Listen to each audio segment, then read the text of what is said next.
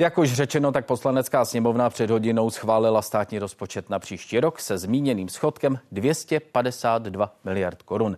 Vláda v roce 2024 počítá třeba s růstem důchodu o 360 korun měsíčně nebo se zvýšením dotací do zdravotnictví skoro o 11 miliard. Koalice při hlasování podpořila jen 13 pozměňovacích návrhů. Opoziční ANO a SPD žádný neprosadili. Obě hnutí podobu rozpočtu kritizují. Vadí jim třeba zvyšování daní a odvodu, nebo to, že kvůli výrazným škrtům dotací do energetiky lidem i firmám zdraží elektřina. Rozpočet je prorůstový, rozpočet je odpovědný a když tady mluvíme o nižších schodcích, o tom, že konzolidujeme veřejné finance, že každý rok se snažíme o to, aby ten deficit byl nižší, abychom dali finanční věci do pořádku, tak to neděláme jenom proto, aby to hezky vypadalo ale děláme to, protože to je odpovědné vůči naší zemi a že to je správné. Co znamenají nižší schodky? No to znamená také nižší inflaci, to znamená lepší hodnocení naší země. Je to velmi špatná zpráva pro občany, firmy této země, protože tato vláda nenaplnila žádný ze svých slibů. Nenaplnila slib, že bude šetřit na provozu státu, naopak provoz státu se zvyšuje. Tato vláda, navzdory svým slibům, že nebude zvyšovat daně, tak jedinou konsolidaci veřejných financí vlastně založila na zvýšení daní na zvýšení daní a samozřejmě zpomalení důchodů. A teď ještě tedy několik konkrétních čísel ze státního rozpočtu na rok 2024. 252 miliard korun, to je eh, už několikrát zmíněný rozpočtový schodek pro příští rok. Deficit bude nakonec vyšší, než ministerstvo financí plánovalo ještě letos v červnu. Jenom čtyři ministerstva v příštím roce dostanou víc peněz. Obrana s posíleným rozpočtem by měla splnit závazek vůči Severoatlantické alianci a sice dávat 2% HDP na obranu. Polepší si taky ministerstvo školství nebo ministerstvo životního prostředí. Rezort práce získá peníze navíc hlavně na důchody, které kvůli inflaci znovu porostou. Taky už jsem to zmiňoval. Všem ostatním ale příjmy klesnou. Šetřit se bude na platech a dotacích, dokonce o čtvrtinu až třetinu míň peněz dostanou Ministerstvo pro místní rozvoj a rezorty průmyslu a zdravotnictví. Škrty pocítí také kultura. Nejvíc peněz získá stát ze státního, tedy ze sociálního pojištění, a to víc než 750 miliard korun. Výraznou položkou příjmu státního rozpočtu jsou pak jednotlivé daně. A počítá se, počítá se také s příjmy z rozpočtu Evropské unie. Připomínám, že vláda chce zlepšit hospodaření státu i za pomoci konzolidačního balíčku. No a ještě srovnání s posledními roky státního hospodaření. Letos stát plánuje hospodařit se schodkem 295 miliard korun, letos tedy v roce 2023.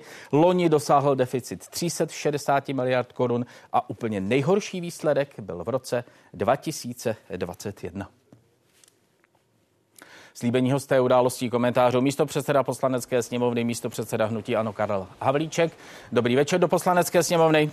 Dobrý večer z poslanecké sněmovny. A tam tež zdravím i místo předsedu rozpočtového výboru Vojtěcha Munzara. Dobrý večer. Dobrý večer vám i divákům. Eh, pane Munzare, vy jste dnes řekl, že rozpočet je ekonomické minimum a politické maximum. Více politické odvahy skrotit zadlužování České republiky tato vláda nemá?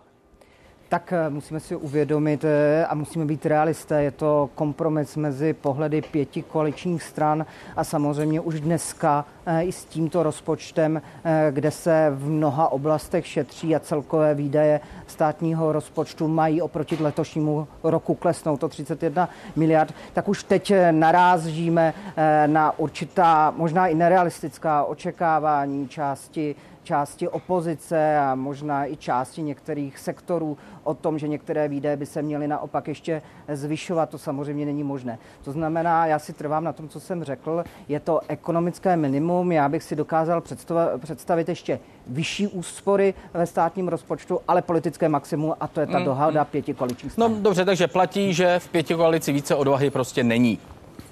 Já, nezlobte se, to není otázka odvahy, to je otázka i priorit. My bychom mohli třeba udělat škrtnutím pera, eh, škrtnout kapitálové výdaje, ale tím bychom podvázali budoucí ekonomický růst, protože třeba investice do dopravní infrastruktury eh, potřebujeme, je to předpoklad budoucího ekonomického růstu a rozhodně to není nedostatek odvahy. Eh, naopak, já si myslím, že vláda poprvé po deseti letech snižuje meziroční výdaje a snaží se brzdit ten neblahý dlouhodobý trend, kdy v České republice nám dlouhodobě rostly rychleji výdaje než příjmy a ty nůžky se začaly, začaly rozevírat. Takže myslím si, že je to skutečně realistický roz, rozpočet a je to umění možného. Pane místo předsedo Havlíčku, jak říká pan Munzar, klesly výdaje státního rozpočtu, klesá i ten deficit.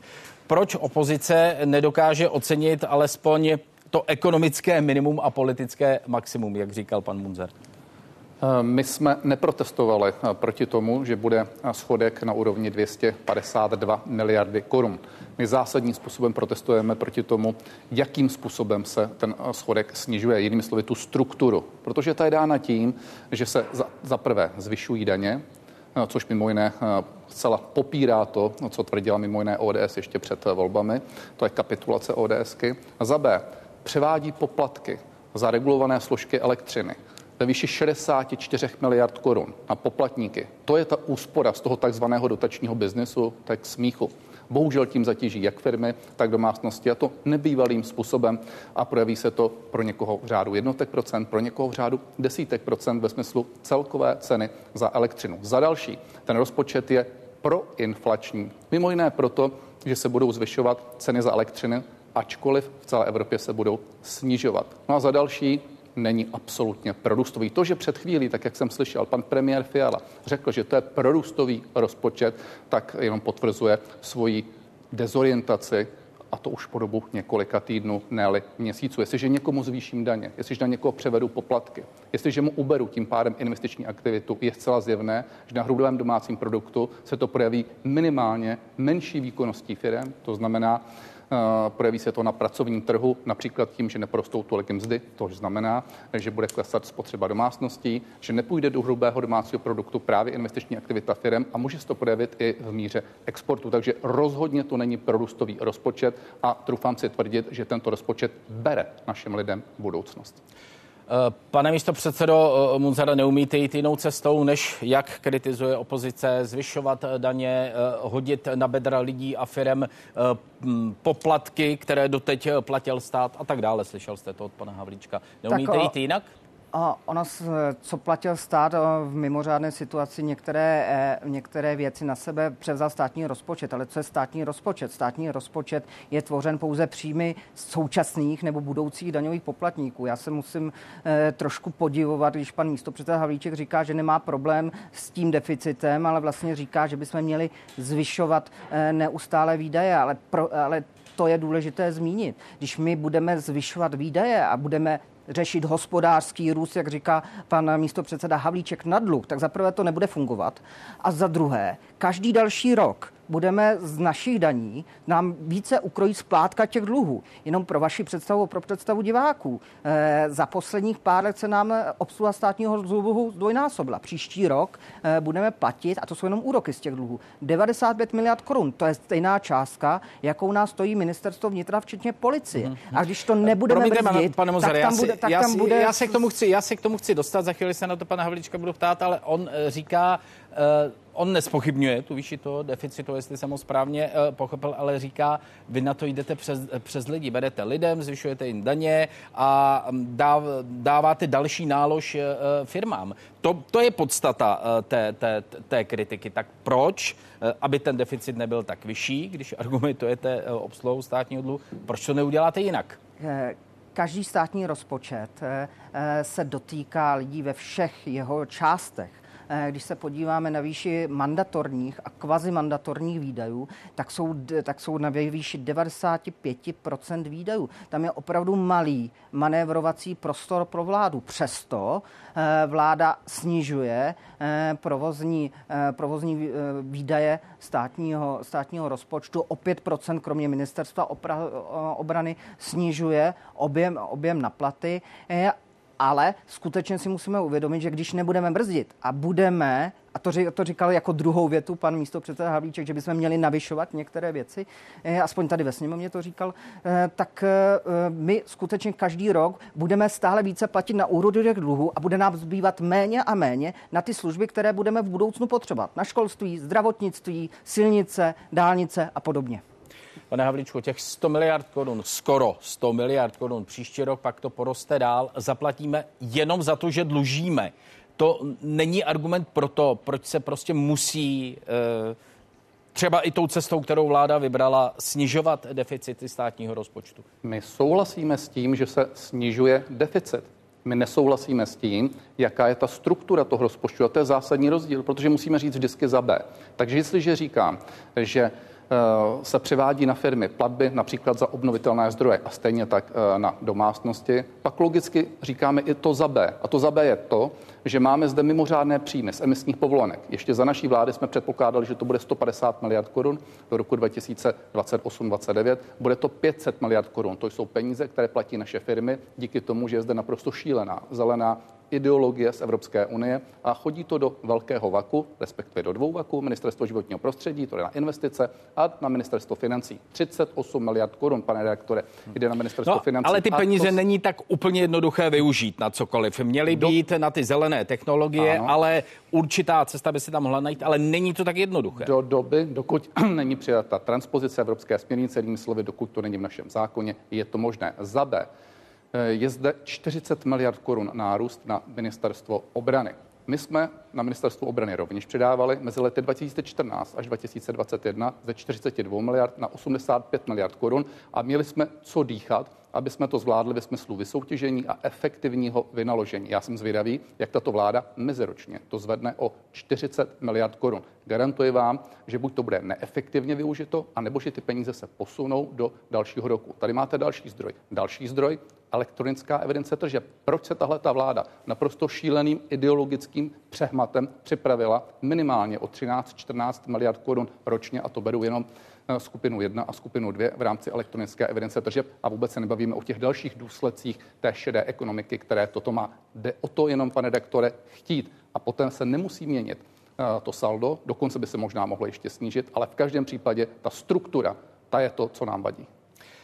Pane Munzare, tady máte konkrétní návod, kam jste mohli sáhnout, abyste nemuseli náklady přenášet na lidi a firmy. Ku příkladu. Nezlobte se na mě, to není konkrétní eh, návod. Eh, pan místo předseda Havlíček se velmi mílí. Já jsem sám osobně si to konzultoval na ministerstvo průmyslu a obchodu. Zda můžeme použít finanční prostředky z emisních povolenek pro, z modernizačního fondu na tu podporu těch starých obnovitelných zdrojů a prostě to nejde. Eh, ministerstvo to konzultovalo i s Evropskou komisí a my nemůžeme, my nemůžeme porušovat pravidla. Mimochodem, souhlasím s jednou věcí a to je, že třeba emisní povolenky nám zatěžují velmi cenu energií, ale kdo, kdo odsouhlasil, respektive kdo nevot, nevetoval Green Deal, když měl příležitost, byl to Andrej Babiš. Kdo v roce 2017 eh, v Evropské unii na Evropské radě prosazoval snížení počtu emisních povolenek proto, aby se zdražily. No mimo jiné eh, zástupce vlády České republiky, což, bylo, což byla vláda Nutí Ano a sociální demokracie. Takže já bych se tady trošku ohradil. Ono je hezké teď kritizovat, ale podívejme se, co kdo jaké návrhy prosazoval a co se mu povedlo a co, jaké to má důsledky dneska v současné době. A co se týká elektronické evidence tržeb, eh, hnutí ano neustále opakuje stejná čísla, ale i ministerstvo financí a stejní úředníci to tam byli i za paní eh, předsedkyně a ex-ministrině Šilerové eh, říkali, že teď ten dopad je někde mezi 4 a 6 miliardami korun. Nicméně proti tomu byly náklady státu 2,5 miliardy a hlavně náklady těch obchodníků. A byla to jenom kontrola, která přinášela spíš než, než nějaké daňové příjmy, tak přinášela velmi drastické pokuty za nesmysly, za nevyvěšení tabulky, za nezaučtování koláčků, za nepředstanovení času v elektronické evidenci tržeb ze zemního na letní a to jsou, nebo za souhrnou účtenku za jeden stůl a to byly prostě z našeho pohledu nesmysly, které byly negativní pro podnikatelské prostředí. Eh, pane Havlíčku, předsedkyně vašeho poslaneckého klubu Alena Šelerová mluvila o tom, že rozpočet zvyšuje provozní výdaje na chod vlády. V čem je zvyšuje? Zvyšují se provozní výdaje, no tak eh, zvyšují se, když se jenom podívejme, jakým způsobem vláda hospodaří ve smyslu svých ministrů, počty ministerstev a tak dále. Je normální, že v současné době máme o tři ministry navíc. To není, pane redaktore, jenom o tom, o kolik je to navíc. To počty, mini, počty ministerstev mění kompetenční zákon a ten, pokud se nemýlím, se neměnil. Máme tři ministry navíc. Může mi někdo vysvětlit? Sedí na úřadu vlády a nejsou to celá ministerstva. Kdo, ano, samozřejmě jsou to úřady. Tak paní Lančádlová tam má několik desítek zaměstnanců. Proč pro boha máme ministra pro Evropskou unii, když už nepředsedáme Evropské unii? To je jako kdybychom najmuli mašinfíru na mašinu, která je někde v depu. To přece není normální. Proč máme ministra pro legislativu? My jsme neměli ministra pro legislativu. Mojí práci dneska dělají tři ministři a mají šest politických náměstků. To je to, co je o té symbolice. To není jenom o tom, jestli je to o stovky milionů, ale to je to, co ty lidi neskutečně štve. A pane eh, poslanče Munzare, eh, prosím pěkně, přestaňte operovat tím, co bylo v roce 2017, 2016, nebo já nevím kdy. Vy vládnete, vy jste přijali odpovědnost, vy máte rozhodovat, vy jste předsedali Evropské unii a vy jste hlasovali proto, že se sníží počet emisních povolenek, ačkoliv se tvrdili, že se bude zvyšovat jinými slovy, zvýší se jejich cena. Vy jste hlasovali proto, že se rozšíří emisní povolenky na domácnosti a na ty, kteří jezdí autem. A co se týká elektronické evidence tržeb, tak těch 13-14 miliard korun netvrdí nějací úředníci z ministerstva financí. To tvrdí vaše ředitelka finanční zprávy, paní Simona Hornochová, a ta potvrdila to, co my jsme tvrdili hmm. už mhm. před několika lety. 13-14 miliard korun je to vaše šéfová finanční zprávy. Pane Munzare, dostaňme se prosím k tomu, eh, že nešetříte sami na sobě, eh, jak jsme slyšeli od eh, pana Havlíčka. Bobtnají ministerstva, nebo alespoň tedy úředníci na úřadu vlády, minister pro evropské záležitosti, když nejsme už v předsednictví.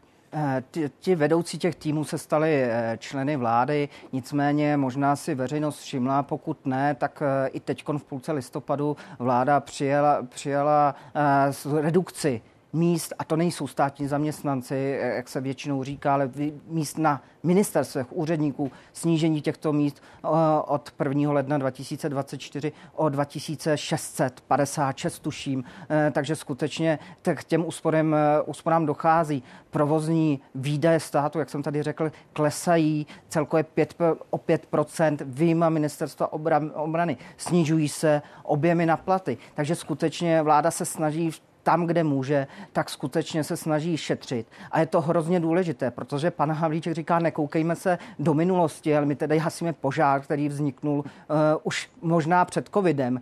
Uh, já jsem dneska citoval v poslanecké sněmovně zprávu NKU za státní závěrečný účet roku 2018, který upozorňoval, uh, že ty výdaje se rozjeli tak, že státní rozpočty už tehdy byly na případné krize připraveni, hů, připraveni hůře než před deseti lety.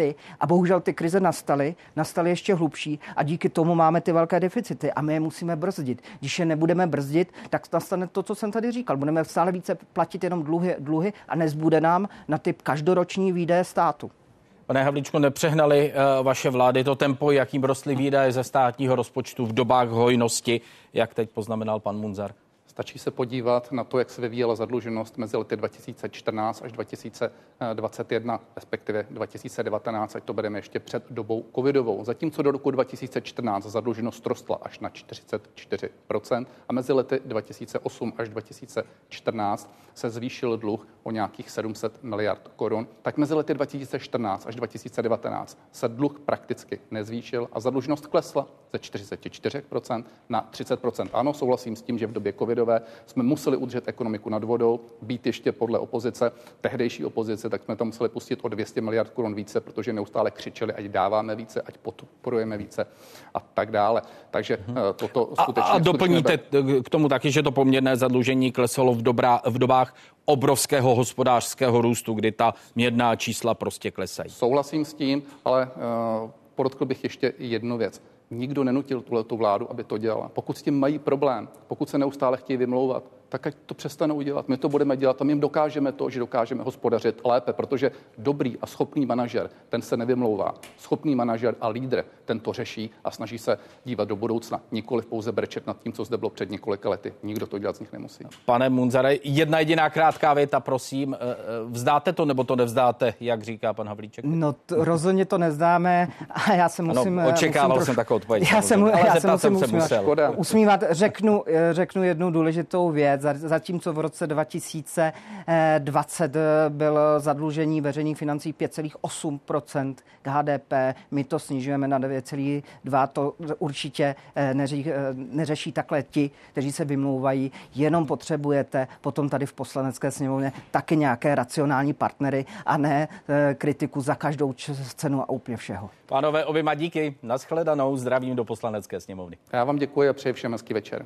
Také přeji hezký večer. Naschledanou. Prezident Petr Pavel bude chtít o rozpočtu na příští rok nejprve jednat se svými poradci a ekonomickými odborníky. Až pak se rozhodne, jestli zákon podepíše. Hlavu státu bude zajímat hlavně to, jak rozpočet reaguje na priority vlády i na dopady vládních úsporných opatření. Opravdu bych nej, nejprve chtěl znát um, odpovědi na ty otázky, které jsem měl a, a samozřejmě i na to, uh, co se teď objevilo v posledních dnech uh, a to jsou nejenom problémy uh, spojené s platovým ohodnocením lékařů, ale například i ceny energií, především pro podniky, které by mohly výrazně omezit konkurenceschopnost naší ekonomiky. A jak je vidět eh, například i z jednání, které jsme absolvovali tady, tak eh, ceny energií budou jedním z výrazných faktorů, které budou mít vliv na eh, příliv nových investic do České republiky. Takže i z tohoto pohledu bychom se na ceny energií měli dívat a rozpočet by na to určitě měl reagovat. Ekonomičtí a dluhoví experti v událostech komentářích Jan Švejnar, předseda výkonného dozorčího výboru CERGEI. Dobrý večer. Dobrý večer, děkuji Ekonom za pozvání. České spořitelny Petr Zahradník tady ve studiu. Dobrý večer. Hezký večer, dobrý den. A z člověka v tísni vedoucí dlouhového poradenství Daniel Hule. I vám dobrý večer. Dobrý večer vám i divákům. Pane Švejnare, co je hlavní zprávou toho dnešního rozpočtového rozhodnutí poslanecké sněmovny podle vás? Já to vidím následovně. Eh, a vezměme si širší pohled posledních 30 let opravdu rosteme a zvyšujeme životní úroveň mnohem pomaleji než sousední země, jako je třeba například Polsko a Slovensko. Jo? To je základní, já myslím, událost, kterou potřebujeme vzít potaz.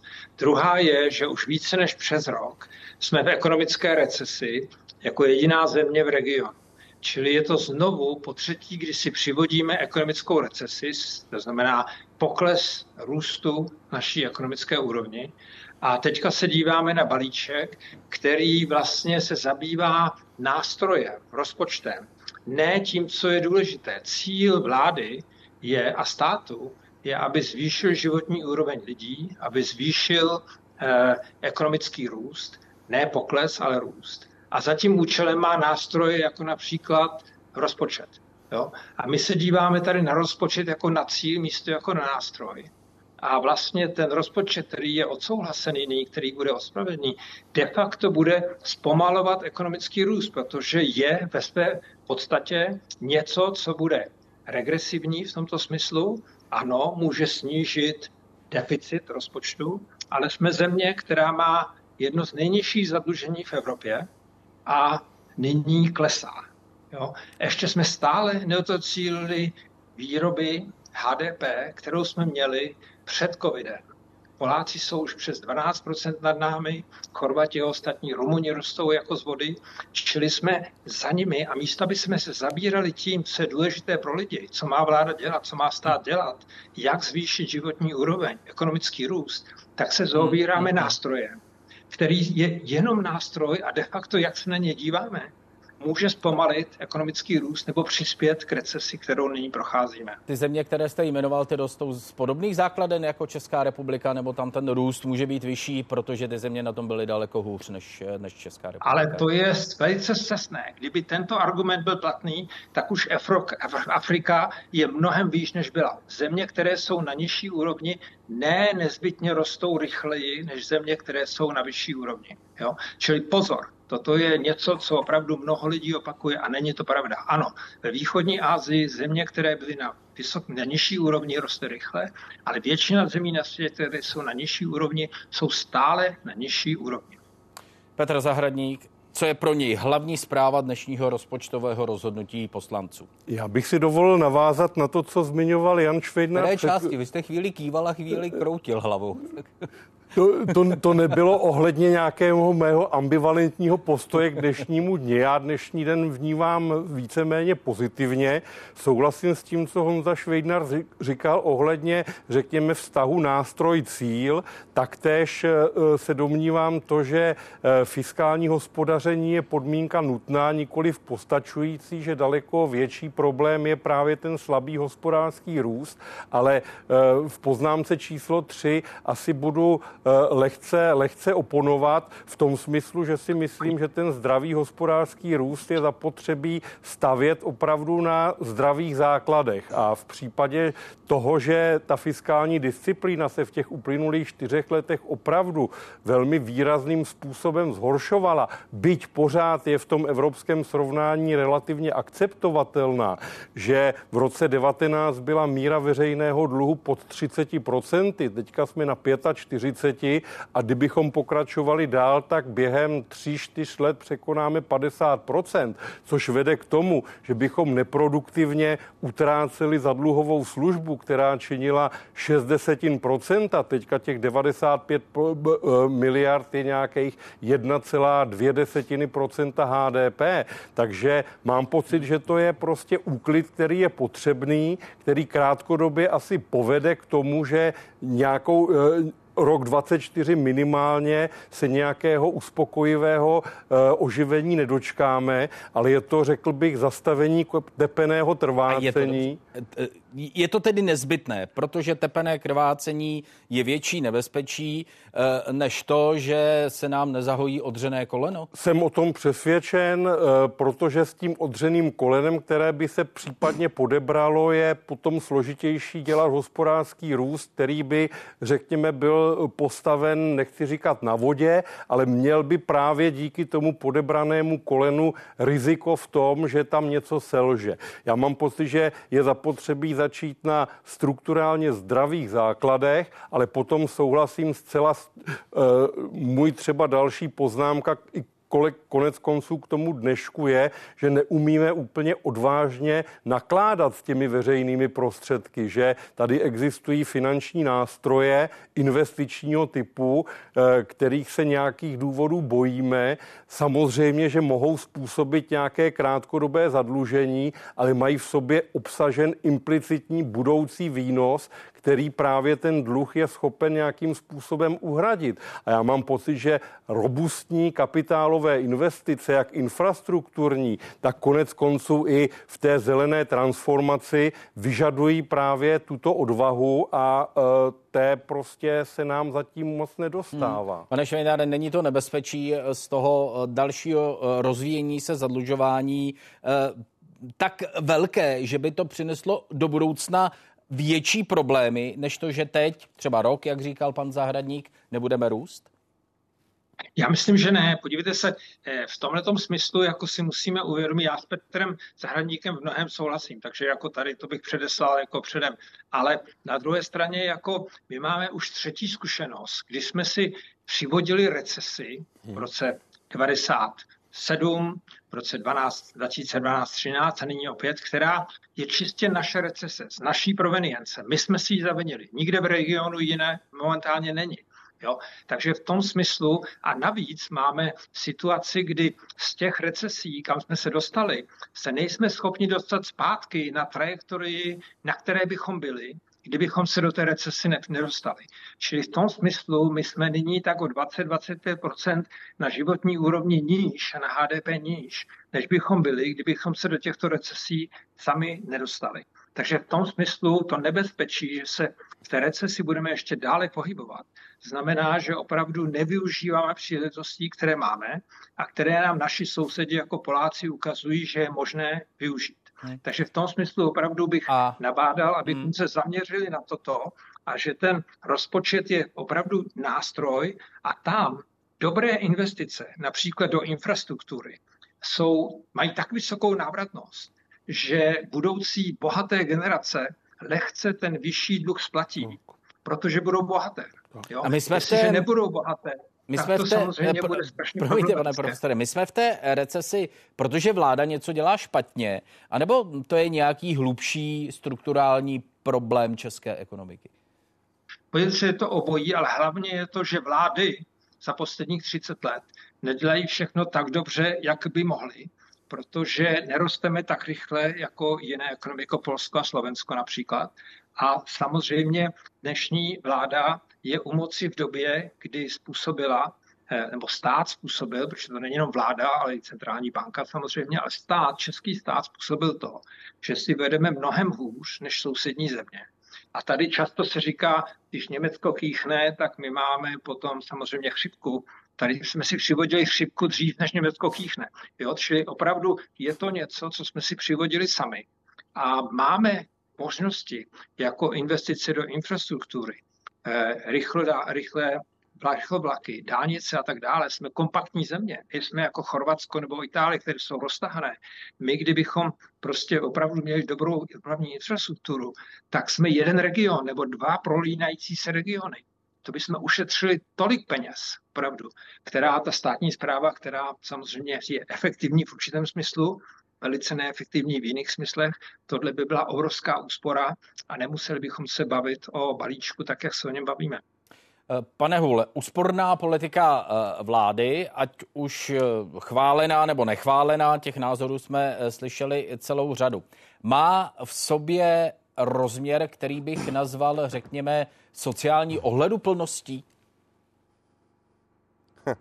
Já si myslím, že pořád pozorujeme takovou trochu upocenou snahu vyrovnat se s chybou, se zcela zásadní chybou, kterou spolu nerozdílně udělalo hnutí ANO a ODS, když zrušili superhrubou mzdu. Vytvořili tak strukturální deficit. A vlastně vláda teď hledá cestu, jak ten strukturální deficit nějakým způsobem napravit. A jde cestou, kdy snižuje veřejné výdaje, přičemž existují zajímavé studie, které prokazují, že snížení veřejných výdajů o 1% průměrně zvýší podporu populistickým až extremistickým stranám o 3%. To znamená, my si tady zakládáme na poměrně velký problém a hezky to můžeme vidět na tématu školství. Ostatně v pondělí eh, byla demonstrace a trochu v hluku eh, toho odborářského šramotu zapadla ta původní idea, pro kterou vlastně řada těch škol demonstrovala. To nebylo jenom kvůli platům těch nepedagogických pracovníků, bylo to i kvůli změnám ve financování menších tříd, které postihnou jak nějaké jakoby rozdělené výuky, tak hlavně vesnické školy. Místo toho, abychom zrušili pár set městských segregovaných škol, kde bychom mohli hodně uspořit, tak vlastně jdeme špatnou cestou. Stejně tak omezování třeba peněz na asistenty pedagoga povede ke zhoršení kvality výuky. My de facto snížíme rovnost šancí z nevýhodněných dětí k tomu, aby dosáhli plnohodnotnějšího vzdělání, aby pak mohli nalézt plnohodnotné pracovní uplatnění a ve výsledku potom ten, tomu státu přinášet nějakou protihodnotu. Hmm. Eh, dobře, a to vybudování té solidní základny, jak tady říkal Petr Zahradník, eh, která, eh, které do budoucna může generovat více peněz proto, aby mohlo být naplněno to, co jste teď říkal, to třeba rok nepočká, nestojí za to jít teď tou cestou, řekněme, drastičtější, v zájmu toho, aby v budoucnu bylo na to, co jste zmínil třeba? Ale my si, to říkal ostatně pan profesor Švejnar, Česká republika je jedna z nejméně zadlužených zemí. My si můžeme dovolit v tuto chvíli investovat do vzdělávání, protože to je investice, která se nám v budoucnu velmi zásadním způsobem vrátí. Tady opravdu každý rok po sečkání vytvoří tu situaci ještě horší. To znamená, že v tuto chvíli uh, před, před několika let, před dvěma lety se uh, ty naše největší strany rozhodly velmi ekonomicky neodpovědně. Na úrovni našich klientů se kterými člověk tísně spolupracuje. A bohužel eh, teď nějakým způsobem pořád hledáme cestu, jak tuto zásadní chybu napravit a vláda přichází s řešeními, které mají tyto negativní konsekvence. Eh, pane Zahradníku, my tady eh, mluvíme o tom, že nízký ekonomický růst, Vláda říká, že jsou tam i prorůstové investice, opozice říká, že to rozhodně prorůstový rozpočet není můžeme to rozsoudit. Je to rozpočet, který přispěje k nějakému ekonomickému růstu, který pak generuje nějaké další peníze. To teď nechme stranou. Přispěje to k ekonomickému růstu? Jsou tam prorůstové investice nebo žádné nevidíte? Já si myslím, že to je spíš ozdravující krok než růstový krok. Vzhledem k tomu, že se jedná o restriktivní opatření, tak by byl téměř protimluv hovořit, že restriktivní opatření jaksi podporuje, podporuje růst. Jediné, co bych tam viděl, že to je podmínka pro to, aby ten růst opravdu nastal. A mám pocit, že po těch 30 letech ta česká ekonomika opravdu i s ohledem na ten fiskál dospěla do stavu, kdy strukturálně nevyhovuje, kdy velmi intenzivní zpracovatelský průmysl, který je závislý na, energi- na, na e, e, vstupech energetických ve velmi rozsáhlém měřítku, na spíše množství než kvalitě pracovní síly, která nejdříve byla levná, poté se zdražila, tak i kdyby se tento systém v úvozovkách přetrhl, tak mám pocit, že není schopen dlouhodobě generovat takové příjmy, aby, aby byli schopni saturovat právě ty výdaje, o kterých se tady bavíme. A právě z tohoto důvodu si myslím, že ta strukturální reforma zaměření hmm. se opravdu na klíčová odvětví v oblasti čipového průmyslu, elektromobility, celého toho. Rozhodně bych nenazýval zelenou transformací jako fantasmagorii. E, samozřejmě po zařazení do nějakých, řekněme, realistických a proveditelných eh, kontur si myslím naopak, že to je velice dobrá příležitost, která když se ujme, která když jaksi zakoření a, a přinese plody, tak si myslím, že z toho může těžit celá hmm. společnost. Pane Švejnare, pane Zahradníku, pane Švejnare, bych teď začal. My jsme uh, od pánu Havlíčka a Munzara uh, slyšeli, že vlastně to snížení deficitu je naprosto v pořádku. To uh, nerozporuje ani jedna z těch stran, ale tu cestu rozporuje hnutí ano. Pane Švejnare, můžete tyto politiky rozsoudit, která z těch cest by byla eh, lepší, tu, kterou zvolila vláda, nebo to, co říkal pan Havlíček, emisní povolenky, využít eh, peníze, EET a tak dále. Ty argumenty tady eh, padaly. Která cesta je lepší? Ano, já ještě začnu tím, co řekl pan Daniel Fůle, co řekl velice důležitý, že důraz na kvalitní vzdělávání Eh, na lidský kapitál, jak se to nazývá ve světě, je pro nás úplně zásadní. A tam bychom měli investovat tak jako do infrastruktury třeba dopravní, tak zrovna tak do špičkového vzdělání, vědy, výzkumu je strašně důležité. Proč? Je to z důvodu, že svět se změnil a že nyní vlastně ne, taková ta průměrnost už nemá výsledky. Teďka opravdu vítěz bere téměř všechno. Čili musí, musíme zaměřit tam, kam mířily naše pradědové, dědové, babičky a tak dále, prostě před druhou světovou válkou být opravdu na špici. My jsme byli jedna z hmm, nejlepších hmm. ekonomik na světě. To potřebujeme a na to potřebujeme ten lidský kapitál. A prosím to rozsouzení, prosím jo, to rozsouzení vlády a opo- opozice. Rozsouzení, ano, rozsouzení znamená, že se nemáme bát investovat tam, kde je opravdu eh, vysoká návratnost jo, a zadlužit se víc, kde vysoká návratnost dává smysl, tak se nyní bohaté země z chudých staly bohatými, že investovali správně i za cenu toho, že si půjčili. Nezapomeňme, že zadluženost je dluh dělený HDP, hrubým domácím produktem, to, co vyrobíme. Jestliže ta výroba stoupá velice rychle, tak zadluženost klesá, to. protože ten jmenovatel se rychle zvyšuje. To. to si často jako mnozí neuvědomují, i ve vládě. Mm, mm, Takže v tom smyslu opravdu ta, eh, to hodnocení je, udělejme v rozpočtu běžný rozpočet, investiční rozpočet, ty části, některé země mají opravdu dobré rozpočty, my to můžeme v jednom, ale separátně, a opravdu dát důraz na to, kde se investuje na to, co bude mít vysokou návratnost, včetně teda, jak říkám, pan Daniel Hule správně podotknul, hmm, tam, kde opravdu kvalitní hmm. vzdělávání od prvotního až do terciálního, mít univerzity, které jsou první stovce, no první dvoustovce, nemáme. Jo? To znamená, že opravdu my podceňujeme velice hluboce, naše, náš stát podceňuje už dlouhou dobu velice hluboce to, kam je potřeba investovat, zaměřuje se velice úzce na to, jak ušetřit miliardu nebo 10 miliard nebo někde tady, místo, aby se díval na to, jak můžeme být násobně bohatší jako společnost hmm. ano, a zvýšit životní úroveň. Hmm. Tam, kde jsme byli před a po druhé světové hmm. válce. Hmm. Není důvodu tam nebýt. Opravdu. Pane Zahradníku, k tomu cíli, eh, které, který nespochybňuje ani jedna ze stran, ani vláda, ani hlavní opozice, jde líp kdo?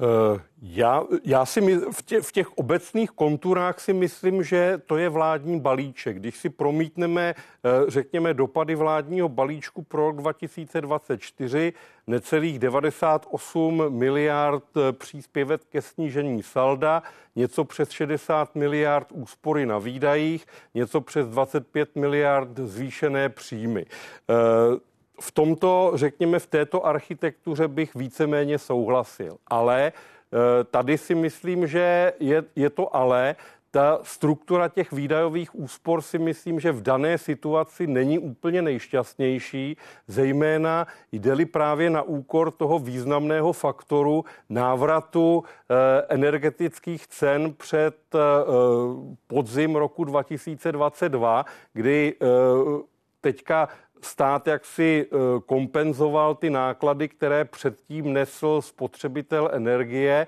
ale vrací se to zpátky dokonce ještě ve výraznější podobě v situaci, kdy drtivá většina zemí Evropské unie činí pravý opak. To si mm. myslím, že je cesta, která je z hlediska konkurenceschopnosti velice, velice, eh, velice problematická. A druhé téma, nevyužívání optimální nevyužívání zdrojů Evropské unie, eh, jak průběh čerpání Národního plánu obnovy, eh, řekněme, že kohezní politika jakž takž, nevyužití půjčky z Národního plánu obnovy, které by právě, eh, řekněme, ty výdajové úspory mohlo nějakým způsobem nahradit. Hmm. To jsou, řekněme, docela zásadní věci, které, které, se kterými ne zcela souhlasím. Pane Hole, velice krátce, prosím. Rozpočet tady je, přinese nějaké dopady. Má stát nastavenou dostatečně kvalitní sociální problematiku, eh, sociální politiku, omlouvám se, eh, která skutečně odstraní ty, eh, ta největší nebezpečí pro nízkopříjmové lidi. Ne, to si nemyslím. Navíc o tom, o čem se ještě pořádně nemluvilo, bylo, že stát útočí na dohody o provedení práce s cílem, aby mm-hmm. se více Prosím té sociální politice. Rozpočtu a ono to s tím souvisí. Nám se tady celá řada chudých lidí začíná přelévat na živnosti, což povede k tomu, že budou dostávat ne spotřebitelské úvěry, ale podnikatelské půjčky, budou se více zadlužovat. Zároveň dva a půl roku máme spoždění s implementací směrnice o oddlužení. Celé se to strašně táhne. Máme tady pořád 100 tisíce lidí v exekucích, lidi, lidi, kteří nemají šanci vlastně jakoby normálně fungovat a nepřináší tu hodnotu. Místo toho, abychom co nejrychleji oddlužili, tak stát v tuto chvíli většina, většina vládních stran připravuje návrh, který razantním způsobem zvýší eh, zabavitelnou částku v exekuci, což zase bude tlak na to, aby více lidí šlo pracovat eh, na černý trh. A jenom pro příklad, člověk, který má 25 tisíc hrubou mzdu, tak stát na odvodech za něj dostává řádově třeba 17 tisíc korun.